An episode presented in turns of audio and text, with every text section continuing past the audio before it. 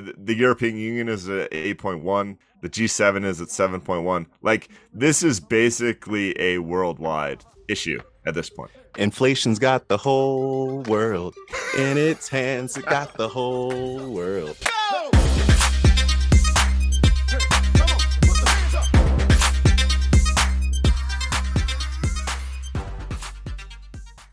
This podcast contains the arguably witty banter of two friends, Skippy and Dougals, that like to debate about investing. The content is intended to be entertaining and for informational purposes only, not investment advice. You should do your own research and consult a financial professional before using any of the information in this podcast, and especially before investing. Morning. What's up, Dougals? Everything, man. Everything's going on. Everything's going on. The world continues. It's like it uh it started just this snowball of nonsense, you know, two and a half years ago, and the world continues, keeping us guessing. Every week there's definitely something that uh surprises me. Before we hop in, people, if you don't know, you can send us listener mail either on Twitter at Skippy or skippydougals at gmail.com. Thank you to the folks that did this week. And remember, uh, skippydougals.com is your one stop shop for everything. Please rate and review, helps people find us. Whew, on the list of nonsense. Bees are fish now. Skippy, you know, when we look around the financial markets, we see all these people pointing to various asset classes and calling them something different to make it sound fancy to make prices go up right? It just happens all the time, right? You bundle something up a different way, you call it something, you SPAC this, you SPAC that. But never did I think that was going to leak over into the animal kingdom. You you know what else? You didn't think you didn't think that you mentioned bees and you were going to get me to drop tons of bee knowledge because I uh, went down the rabbit hole with that Rotten series on Netflix. Have you watched that? I have not. Okay, it's all about unintended consequences of our food supply chain. So they do like wine, avocados, and they did one on honey, right? So you used to live in California. You know almond trees are like a whole thing taking over all of California farming, right? And the water oh, yeah. needs are a whole thing. Well, there's not enough bees locally to pollinate all those almond trees. So during the spring, the US imports bees from all over the states to California to pollinate the almond trees. And so you have all the bees in the country basically in one place at one time. There's uh, potentially catastrophic consequences to this, Dougals. And what's hard for me here, thank you for dropping that knowledge, but what's difficult about it for me is I'm not even sure what animal you're talking about. because it might be a fish. Because it might be a fish. And, to give, we'll, we'll get back to your, your regularly scheduled investing program here in a moment. but I was so taken aback by this California has legally declared bees as fish. And this is because there's this law in California, the California Endangered Species Act, that, that was first written something like 50 years ago in the 1970s. And it was designed to protect native species or subspecies of bird, mammal, fish, amphibian, reptile, or plant. Yeah. Nowhere in there do you see bees. However, the way they defined fish which is listed in there, was as a wild fish, mollusk, crustacean, invertebrate, amphibian, or part spawn or ovum of any of these animals. The key word in there is invertebrate, something without a spine. And what that's been used for is people want to save the bees. And so they basically said, well, you defined a fish as anything that doesn't have a backbone.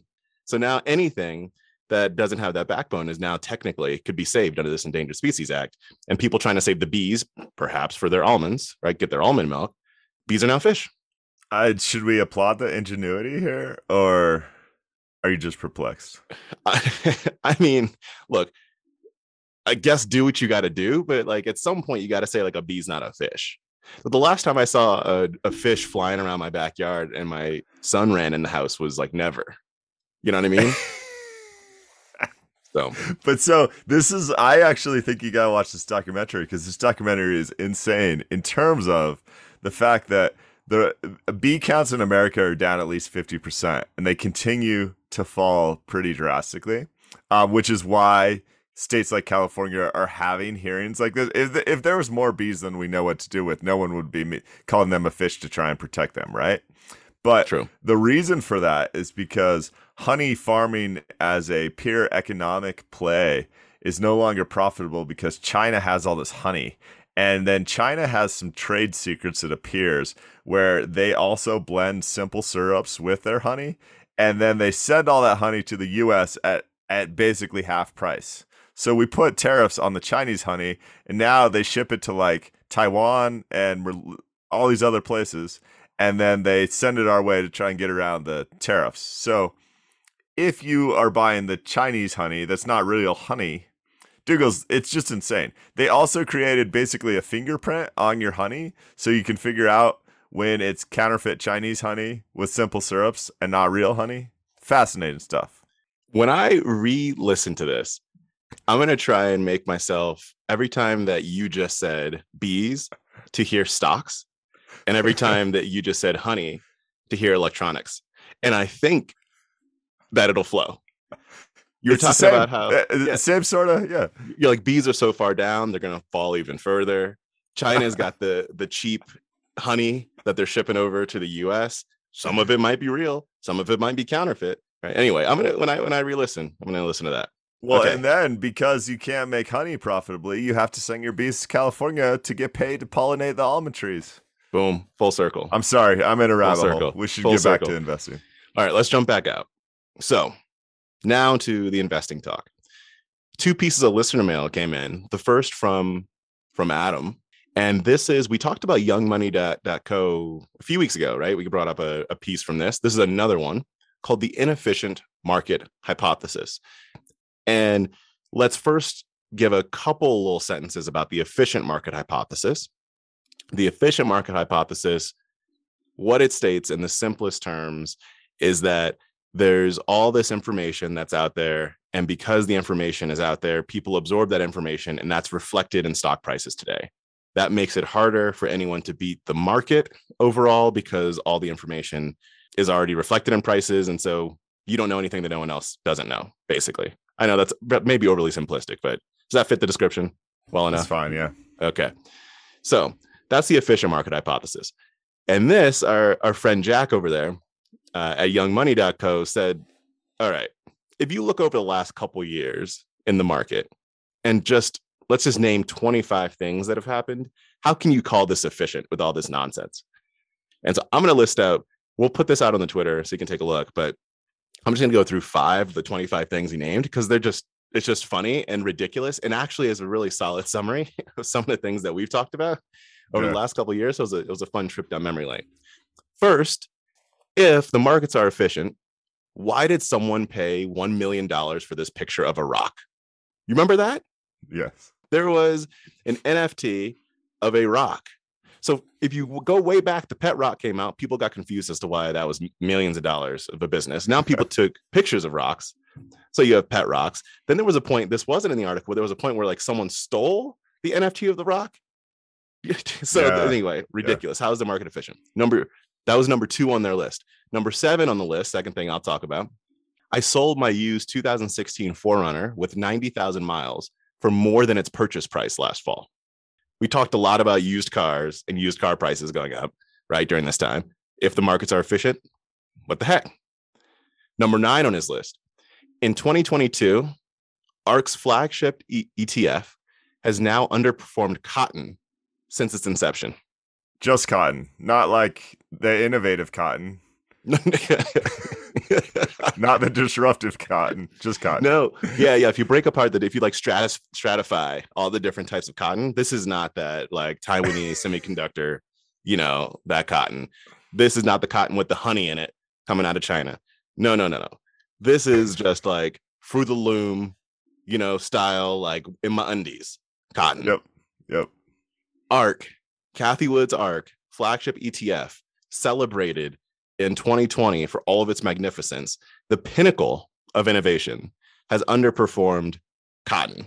Wait, the pinnacle of innovation. I'm in a snarky mood today, but like, holy cow, you, you're, she's so disruptive with her funds that she can't even beat cotton. That's disruption because if you could hold the S&P 500, you can beat cotton, right? Oh, that's that is disruption. It is disruption to say that you're going to have 40% a year returns and not be cotton. That I mean, it's just throwing throwing me for for a I don't know, something. All right, number 12 on the list. the existence of TikTok finance influencers. We had a good amount of fun last year with TikTok influencers. People talking about how the best strategy in the world is when you buy low, sell high, right? It's just, it's absolutely wonderful. And the video that he has in this post for TikTok influencers, one I think you've probably seen this one, Skippy. It's the one where someone made a video of themselves talking about how mortgage fraud is how you make money. Do, do you remember this video? I just watched it. I mean, it's cringe. It's also terrible. Can we take a, a brief detour here? Like, I've been trying to reconcile how much bad investing advice there is out there and how popular some of it gets. Why do people crave this so much? Is it all about trying to make a quick buck or I don't I don't really get it. I mean, this dude specifically, but pretty much everything I see on TikTok finance is people that don't know what they're talking about, unfortunately. I think there's part of it that's a quick buck. And I also think there's part of it related that is being clever and making a quick buck. Like I think people crave the the adrenaline rush of like the new thing, the smart thing, the thing that someone else maybe didn't see, and the, Yeah. the boring thing, which is the smart thing ultimately, right? Is they- it's just not it's not interesting. So I think it's part quick buck, but also part like this seems cool. Like this rock seems cool. This ape seems cool. Yeah. Remember the uh the original TikTok finance we made fun of is the this guy in an Ohio State shirt talking about uh, his investing strategy to make twenty thousand dollars a month is he just buys things that go up. Do you remember that? And then if they stop going up, he sells them. And he can't. He, he quit his job. He doesn't know why everyone else doesn't do this. It's so easy. Man, I'd love to have him on the show. Yeah, I I remember watching that and I was like, why did I never think about this? For those who don't get the sarcasm, I can guarantee you that guy is uh, not making twenty thousand dollars a month and probably lost his entire initial investment unless he bailed at some point. Still I feel sad for he and his wife, Yeah. assuming they're still married. All right. Number 23 on this list, and save the best for last because this is all this is all up in your wheelhouse, Skippy. This is your favorite thing. If the markets are efficient, then why? For about nine months, Chamath created billions in market value for his SPACs by tweeting out a Word doc with a few bullet points about his investments. There was TINA going on and people were looking for a pa place to car- park their cash. That's what happened. Pretty much this entire list of 25 things, which is great, by the way, because they basically all show some insanity here. Is uh, people looking to make a quick buck and having cash in their accounts. It's it's really wild. It's really wild. Thank you, Adam, for sending that in. It's an enjoyable list. We'll put it on the Twitter because it's just fun to read through the 25 things, and it is a trip down memory lane for the past couple years. Love it. Uh, second thing, this is going to dollar stores. People are now that we have recession looming, people are flocking to dollar stores, Dollar Tree, Dollar General, Family Dollar. Loving it. I personally believe that you should all go to Dollar General. Disclaimer. Completely unacceptable. I'm I on the Dollar, Dollar Tree General. side of the house. Yeah, I know, I know. Yeah. And it's because Dollar General caters to the under 40k a year income bracket. Dollar Tree caters to the over 40. They're more of like the suburbs, right? Dollar General, sorry, Dollar Tree goes into the suburbs, right? They try and hit you in the suburbs. Dollar General hits you in the rural areas. So I can understand why you might more be more supportive of Dollar Tree. But anyway, it's it's uh, it's kind of wild. Um, it's happening. People are are trying to save money um, when they're sp- they're still spending, but they're trying to spend less when they're doing it, going to dollar stores. So it's the happening, man. It's the happening. All right, what you got in the fishbowl? Well, it, th- I think this ties into both the things we just talked about, but there's a, a pretty decent post. I think this was Substack actually, and I'll I'll find the author here, but it's called "Americans Are Spending Their Excess Savings," and it talks it breaks down specifically how the personal savings rate had huge spikes in it with some of the stimulus checks that were provided over COVID, and so they have a great chart that talks through how that was trending without the stimulus checks. And we basically are on, the same trajectory there but we had these huge spikes. And then the personal consumption the personal outlays obviously fell off a cliff and went down gosh like as much as 30% in the heart of the first COVID scare in March 2020. What this shows though is that the the personal spending is starting to break through that trend line you would expect and trend higher. And the main conclusion from this post is simply that people are starting to save or starting to spend some of their excess savings that they built up through the last two years and then kind of make some conclusions about what that might mean. But right now, uh, consumer spending hasn't really slowed in the way that you might anticipate with inflation increasing and the market's turning. There's some uncertainty out there, but your average consumer is saying, I don't really care. I'm sick of, you know, I'm sick of this uh, for a lot of reasons. I'm sick of spending less than I'm used to. I'm sick of not traveling. I'm sick of all these things. And I have more savings than I'm used to. So now's the time. And this it gets complicated to go into the details. So we'll like skip some of like the nitty gritty nuance. But to give a couple numbers for what you were saying, over 2020 and 2021, there were two about two and a half trillion dollars in aggregate savings. In 2022 so far, 150 billion of that has been spent. That is it is wild, and it gets to it, to your point. Going back to the dollar store piece, um, I was saying people trying to save money, but then corrected that right, put my game down, flipped it, and reversed it like Missy, and said it's actually that they're still spending, but they're trying to spend less. Because to your point, people are just like, I'm still you can't you I cannot be held back from the stores, right? I will not be held back from the stores. So people are still spending, they're still spending aggressively, right? But trying to save and skimp where they can. Well, and the reason this reminded me of dollar stores is my kids are still on the dollar store kick. Uh, we tried to go the other day, and because of short staffing issues, they've reduced their hours, right? So we showed up. This place was opening like 25 minutes later. We didn't even stay. There was already a line outside. I mean, what what does that say on multiple ends of the spectrum?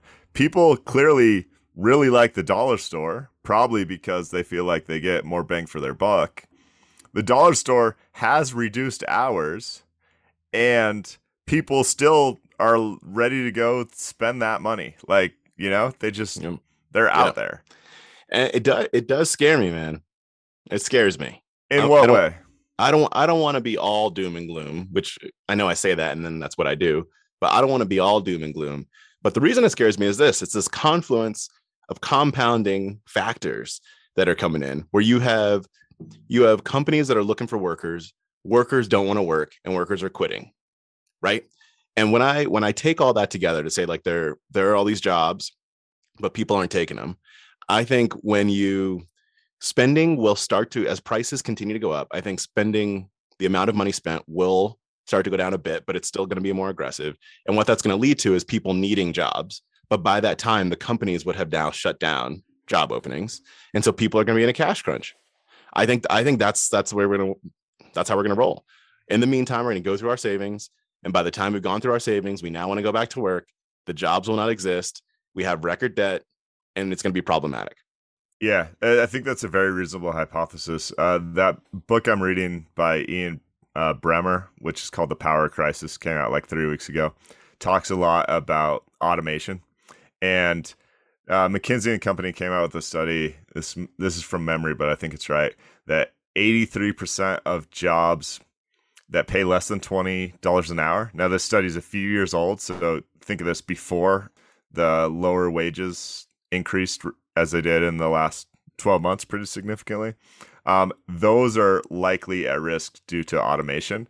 And you think about just what I talked through, right? The dollar store not being able to hire employees to run their company. Well, they're gonna find a way to automate them with services. Maybe it's uh, maybe it's robots that stock the shelves, or maybe it's automated checkout lines up front because they don't want to operate they don't want the store to be open for nine hours a day when ideally it should be open for 14 hours a day or whatever the calculus is so it's exactly what you're saying i, I fully believe your point that people are going to go spend that savings.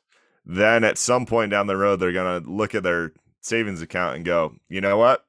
I need a job. And that job might not exist. and and where household debt corporate debt all debt is is it's at really high levels. And a lot of that's in housing right? So hopefully people might be okay there. Like i really hope that we're not hitting something that like we hit in 2008 it doesn't appear to be so. Um but there's just there's so much debt too like so you need that cash. It's scary man. Um i i hope i hope it's not as bad right as we've seen before but it's not going to be good. Um and but we we still have time to correct. The, the housing stuff, though, I mean, I don't know if you want to go head that direction or not, but the housing stuff is just crazy, and I continue to be endlessly fascinated by it. So, I was doing research on Nashville, Tennessee, some single family homes in Nashville, Tennessee. I think you'll get the point here. Here's what the Z- Zillow home price trend for Nashville, Tennessee looks like over the past decade. So, the average single family home in this specific zip code, which is 37208, 10 years ago was about 150K. It dropped to a low in 2013 of about $117,000. Any guesses on the current average price in that zip code, Dougals? 350 450. whoa Little over seven years, you go from $117,000 to 450. How is this sustainable? It's just not. I mean, just put some common sense in your mentals, as Dougals would say, Mhm. and think about how you go from 117 to 450. It's not sustainable. There's no chance. I think we let, let's keep pulling on the housing thread since we're on it. I'm going to dip into the fishbowl for to talk about this article in the New York Times that came out called "When the Best Available Home Is the One You Already Have," and what it's saying is people aren't moving anymore. It's not that they don't want to, but they don't want. Well, maybe maybe I should say people are moving less. Let me be more accurate. But Yeah. it's not that people don't want to move, but housing prices are going up, even for renters, right? rental renting prices have been going up. In a lot of cases like 15% they were giving this example boulder colorado rent rent rental prices are up 15% year over year. And to give a couple stats on when when i say people aren't moving as much what does that mean? In the mid 1980s about one in five people in america moved annually. And most of those moves were within the same county by 2021 this number was one in 12, one in 12 people moving annually. So from one in five to one in 12. For percentage terms, that's easier to understand. That's about 20% to 8%. Yeah. That is buck wild change. It is a dramatic shift in in people moving. So you've got uh, new mortgage applications and home sales have fallen now, right? Recently, that started happening. Um, people are now spending more money on remodeling the place that they're they're already at and then renters are renewing their leases at record levels as opposed to moving. And all of this you could say well who cares right? People have a house you can pay your rent so what's the big deal? Part of the big deal potential big deal from an economic perspective is that movement around the country has been historically a primary factor in upward mobility for people so you do things like find that new job that might pay you more, that might be a career step up, and then you move there. Yeah. If you're unable to move there, what you're relying upon, because I could see the argument that people bring up is like, well, everything's remote, right? But now you're you're stuck. So you're like relying upon your ability to work remote if you can't move, and you, you could get stuck career-wise there. So just pulling on that housing thread, it's house prices, yes, they are definitely going up rental prices going up and so people are kind of stuck where they are and it's that lack of optionality that becomes pretty tricky Well, and there's so much there. So, also, freedom of movement throughout the U.S. is one of the historical economic competitive advantages we have. We've been really good about moving people from Mississippi to Texas to to staff up, to ramp up, to build a new SpaceX facility or whatever the case may be. And then and and Europe's not quite as good as, that. Uh, even in the EU, there's not a ton of Italians that move to France to work for the the French company because it just feels there's a different vibe there than it is going from Mississippi to Texas. And then there's housing prices for sure. I think there's more going on here, Dougals, and I'm not exactly sure that I understand all the dynamics, but it is really drastic in 1985 to say 20% of people um, moved, and now it's only 8%. It's a huge shift. What I mean, what other factors are at play though? It can't all be cost of living. I think a lot of it is cost of living, though. I mean, it's a, economics are are are a pretty big part of how people make decisions. Now, I think you you can say because it's multi-decade. I get your point. Like it's been what forty years, you know, maybe not quite yeah. of a trend that we we see here, and so maybe it's not like fully cost of living because a lot of this um, housing, like big big housing inflation, has been recent. But even if you look back a few decades, on average, now this is I'm going off top of my head a little bit here, but I think on average, housing prices have generally risen closer to like that seven to 10% a year range, right? Housing values and wage values go up like one to 3%. So, oh no, I have this graph and it's amazing that basically shows the percentage of income required to buy the the average home and it is at a 20 year high. Let me find it. All right. So yeah, tying into that, right? There's another great article in the journal that talks specifically about mortgage application, mortgage applications falling to their lowest point in 22 years, and they have this killer graph. Like you don't even have to read the words of this article; you just have to look at the graph. It's share of income needed to cover housing costs from 2006 on. In 2006, this is for your your average American. Um, that number is about 41%, which is really, really high. And then it drops all the way down to, say, 26% in 2012, 2013. And now it has just skyrocketed from about 28% in early 2020 all the way up, what, 39% today? That's the steepest point of this curve. And uh, let me just tell you, when I do my personal finances and I think about the cost of mortgage, I'll tell you it's less than 25% for me. Uh, there's no chance I'd ever consider paying 40%. Well, I shouldn't say that. Uh, let's just say that's not ideal. Um, if you're in a situation where you're paying 40% of your income to cover housing costs, you have very little remaining for the other necessities of life. Yeah. I mean, that's the it's the whole thing around investing and it flows into your personal finance as well, right? Is you got to avoid the quote unquote death line, right? You got to stay in the game. You have to have a seat at the table. And circumstances like this, it decreases what I'll, I'll just use the word I used before, it decreases optionality for you. There's not flexibility, there's not choice. You're kind of stuck and when you're stuck that means that you're kind of you're a, you're passive in your own finance basically right because things are yep. happening to you um you just have to sit and wait it's a it's a scary place now i'm hopefully hopefully things are things end up in a place where where it's all good right prices come down enough incomes go up enough like hopefully but history doesn't show that like that is usually the case right and so it's pretty scary people not having optionality for mobility reasons, uh, income, as you just stated, income being at at such a uh, sorry, housing prices being at such a high percentage of income. Oh, I tell you. well, we talked earlier, uh, I, you know, almost unrelated way, but the, as I see this graph, I think it's got to be related about people spending more of their savings accounts. Well, yep. if you're renting and your rent goes up 15, 20%, your cost of living as a percentage of income is creeping up, you might just have to start spending your savings to cover the cost of food and transportation as much as anything else until you find a way to br- increase your income. But yeah, it's it's absolutely ridiculous. It's like it is wild. It's wild. All right. What's what's next for you?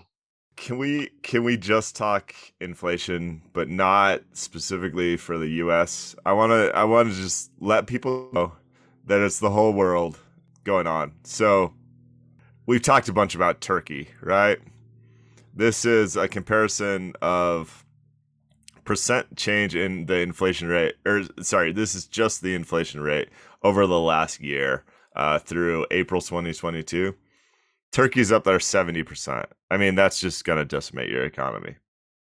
The OECD countries are actually at 9.2%. So pretty much all the developed economies Yep. are there.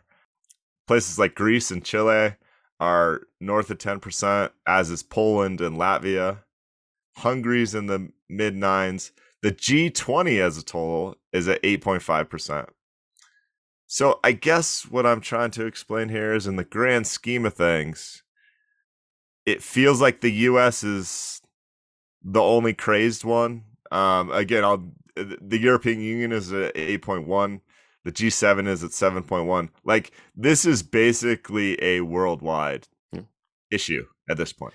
Inflation's got the whole world in its hands. It got the whole world. Yeah, it is. It is. We we uh it's easy to get stuck in your own bubble, so to speak, about like what's happening there. But this is a global situation, Yeah. right? Like it the supply chain issues are worldwide. We can't get real honey up in here from China, right? As you were talking about before. We don't want we don't want the Chinese honey. All right. Okay, sorry. Yeah. sorry. Support your local uh, fish farmer. but it, these numbers are absolutely wild. And I keep checking because you know I've been doing this for a while. I keep checking uh, the Turkish like stock market because I just look Yeah. at like uh, like stock market funds because it I when I see something like seventy percent, I'm like how how have you not dropped like further further than this? Like the the Turkey uh, Turkish ETFs that I'm looking at, like so U.S. traded ETFs that are looking at Turkish Yeah. stocks, like are staying fairly stable right now when you have seventy percent Eh, inflation. I mean, I don't want to. I don't want to take us down too much of a rabbit hole, but it, in my experience, my limited experience with situations like that, it's so complex because the companies are trading, and it's the Tur- Turkish lira. Is that right? That's the, the yeah currency? the currency. and, and then you have the exchange rate between the lira and the dollar. So even if that stock market is making drastic moves one way, it, your That's true. returns, your dollar Yeah. denominated returns get cost lost in the shuffle of the exchange rate, and like it ends up disconnected from the true performance in a situation where you have seventy percent inflation. That's true. You're you're bringing wisdom into it. You're bringing wisdom and logic into it. Fair enough. I got one last thing, Yeah, and I know I'm banned from talking about this. I know I am, but I'm just gonna rant a little bit, like a couple little ranty points. Not even a real rant. It's like a rantito about Cathie Wood. Is that okay? Is it okay? All right. So I mentioned before as part of the uh, inefficient market hypothesis post, there was a little mention about about Cathie Wood there. Cathie Wood underperforming cotton since the inception of her fund. But so that's one point. But the ranty points I have, because it's all about, as we talked about with uh, Justin Carbonneau when he was on here, it's the fact that she like digs her heels into this stuff that really gets to me. So two points in Cathie Wood. The first is she has run out of public equities apparently to invest in. So be her her flagship fund ARK this year is down something like 50%. It's down, I don't even know what the number is, 70% off its high, something like that. Not doing well. Many portfolios are not going, doing well, but not doing well. But this is where she says, I've run out of public equities. So now I'm going to start investing in private companies. When your risk, when the risk profile of your fund is confounding, that's all it says, right? Like when you look at the Sharpe ratio, it just says like confounding. When the risk profile is confounding, how are you going to increase the risk profile of what investments you're getting in? Like, so that that's one thing. The second thing, and this is where she just talking absolute nonsense in my eyes. US GDP is going to go up 50% over the next decade. I look, I don't know. I don't care. Honestly, I mean, I Yeah. do care. I would like the US to continue growing, but I don't care like what the exact like projected number in that sense. But I I think I when I read this, I like turned into Kevin Hart for a second. I don't know why, but I just picture my, my inner Kevin Hart came out and I was like, who is you to be saying like you're the person that came out and said that your fund's going to be going up 40% a year. Now you're saying that GDP is going up 50% a year. Like I don't even know what to Okay, do. so I was actually unclear on that because I just saw the headline. She said fifty percent per year? No, no, no, no, no, no, say- no, no, no, no. Just over the next She decade. said fifty percent over the next decade. So fine, whatever. Macro projections are dumb. All projections are dumb. But fine. That's not.